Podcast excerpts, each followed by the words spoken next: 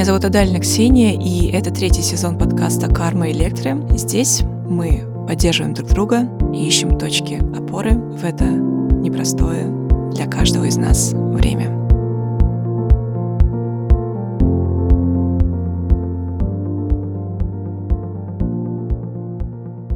В наших самых ранних выпусках мы говорили о тревоге и о том, откуда она берется, но это было так давно, когда мы были молоды и зелены, что сейчас я решила рассказать вам о тревоге с точки зрения психоанализа и классического психоанализа. Классический психоанализ диктует нам, что любая тревога исходит из страха кастрации, страха не иметь, страха потерять, страха лишиться. У мальчиков это реальный страх, страх потери фалоса. У девочек это страх потерять любовь, страх потерять желание.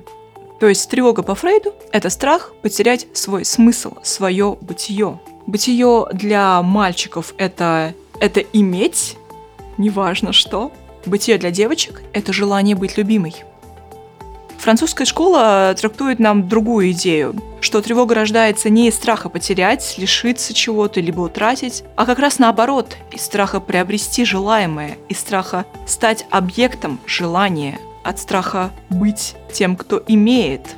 Но чтобы получить желаемое, нужно выйти из круга вот этих ошибок, из своих паттернов мышления. Тебя преследуют старые отношения, похожие ситуации, одни и те же грабли, и человек оказывается в замкнутом круге проблем, из которых он не может выбраться.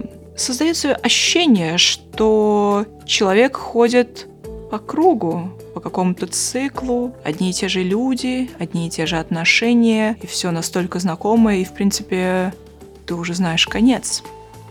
И когда ты знаешь конец, у тебя нарождает тревога, что рано или поздно это закончится. Либо ты знаешь, как это закончится, что тоже спокойствие не добавляет. И что бы ни происходило, человек все равно возвращается в одну и ту же точку. Ссора с мужем, либо женой, проблемы на работе, опять погода, опять снег, где мое солнце. И звучит это как сладкая фантазия, что пройдя психоанализ, либо психоаналитическую терапию, вот этого всего не будет, человек выйдет из этого круга, и погода за окном станет вечно прекрасной, ну, ла-ла-ла, бла-бла-бла.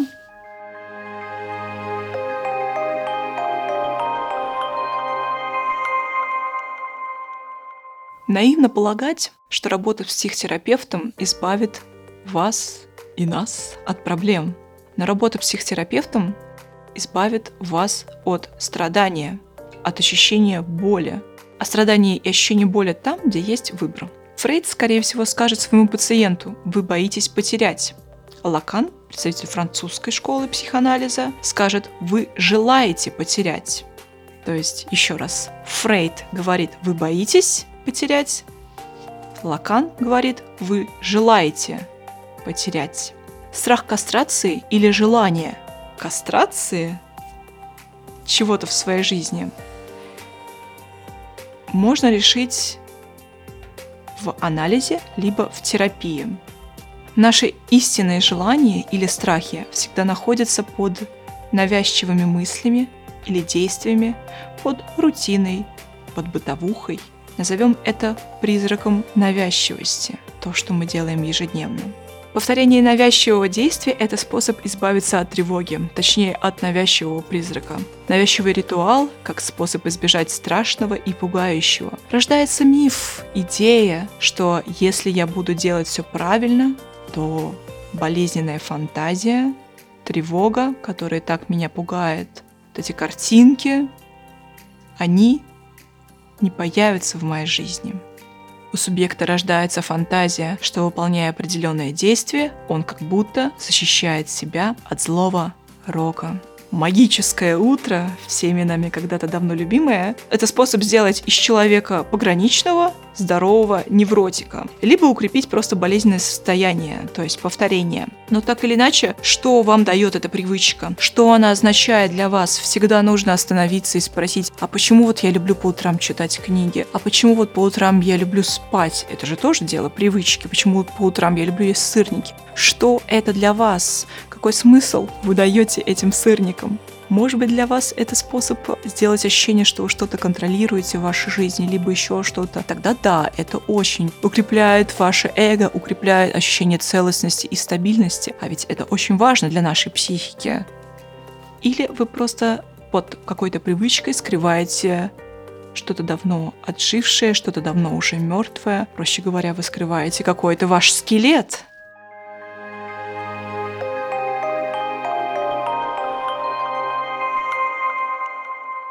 Классический невротик наслаждается, когда опять попадает в просак, когда опять на работе он сделал что-то не так, допустил ошибку, задержал сроки, забыл купить яйца домой, когда его опять где-то обманули, когда он опять что-то сделал не так, и вот опять.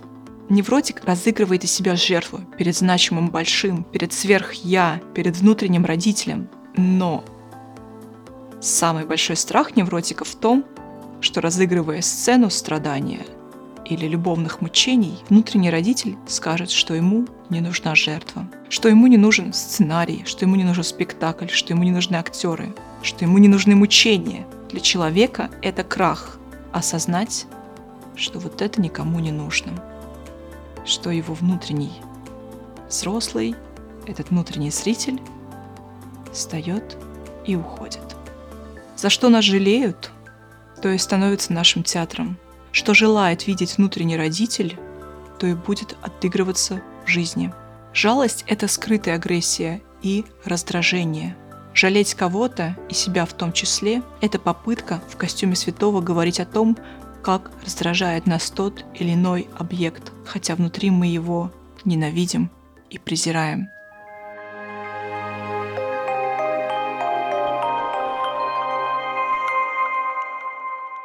Но вернемся к тревоге. Если Фрейд считает, что тревога – это страх кастрации, страх потерять что-то, то Лакан считает, что это страх приобрести что-то. Проще выражаясь, обрести фалос, не детский, а взрослый. Не только взрослые амбиции, но и экшен, взрослые действия по отношению к этим амбициям. Проще говоря, желая, нужно прикладывать действия, а не просто желать.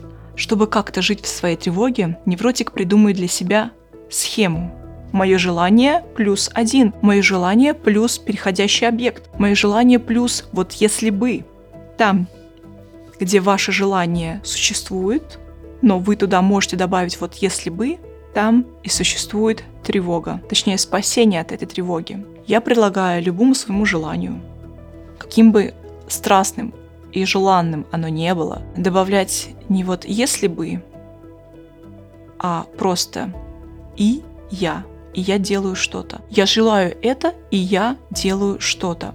Менять отношение к своим желаниям, менять отношение к своей тревоге. Когда мы к своей тревоге, ну, к объекту тревоги. Объект тревоги — это объект желания. Добавляем, вот если бы, вот если бы у меня были белые стены, вот если бы у меня была внешность Жизель Бюнхет или еще что-то такое, вот если бы у меня был рост, как у Натальи Водяновой, то вот тогда бы я, проще говоря, не нужно укреплять свою тревогу. Не нужно ей потакать. Нужно потакать действием, нужно потакать своим импульсу и желанию и не растерять его, потому что он будет определять то, насколько быстро вы сможете приблизиться к тому, чего вы действительно желаете, чего вы действительно достойны.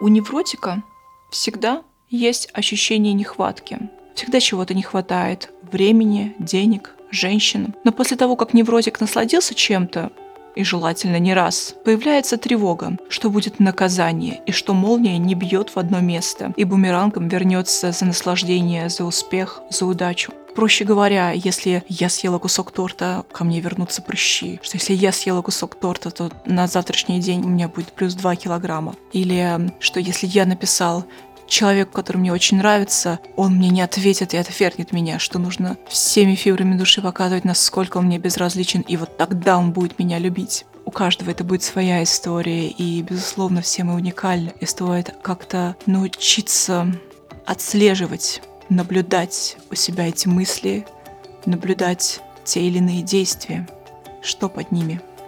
За желанием невротика всегда приходит страх наказание. Появляется фантазия, что кредит использования желания, кредит использования удовольствия подходит к концу, и за все в этой жизни наступает расплата. И в этот момент невротик берет аскезу, дает клятву бросать пить, есть сладкое, хотя внутри страстно того желает. Но тут наступает прокол. Отказываясь от своего желания и от желания желать, невротик ловит себя на том, что он никак не может заставить себя сделать что-то что он не может заставить себя сделать работу, что он не может заставить себя пойти в спортзал, что он не может просто выпить стакан воды, чтобы восстановить водный баланс. Ну, я сейчас так фантазирую, то, что какие-то примеры приходят, но у каждого это будет свое. Но схема простая.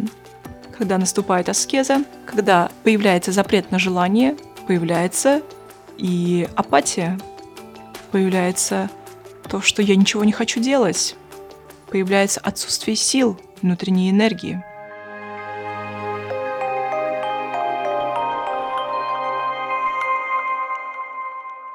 Привычка откладывать работу или выполнение каких-либо дел с надеждой, что у вас не спросят, это способ получить наказание, точнее способ поиграть в эту игру, а накажут ли меня.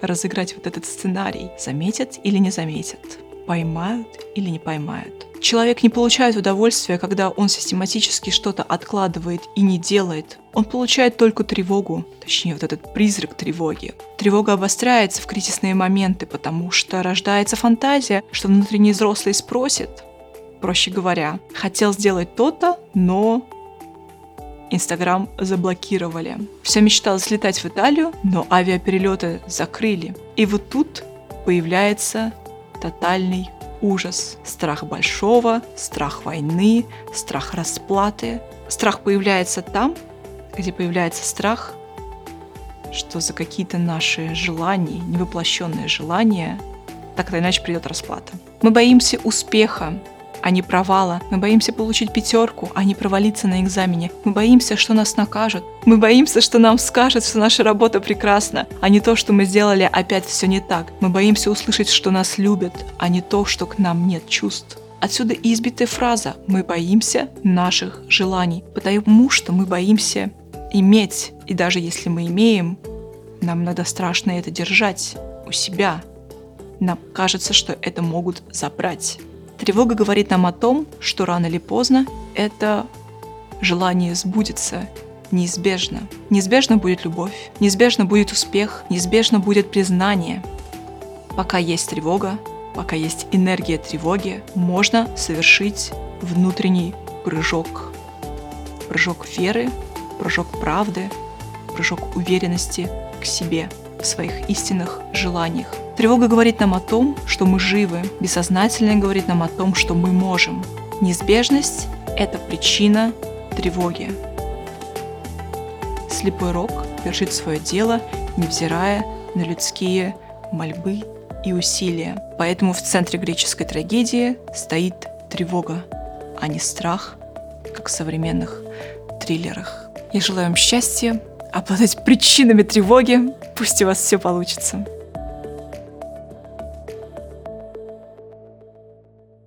Ищите нас в социальных сетях и приложениях «Скрытые лица». Слушайте бесплатно на нашем сайте hiddenfaces.ru, а также в приложениях Яндекс Музыка, подкасты от Apple и ВКонтакте.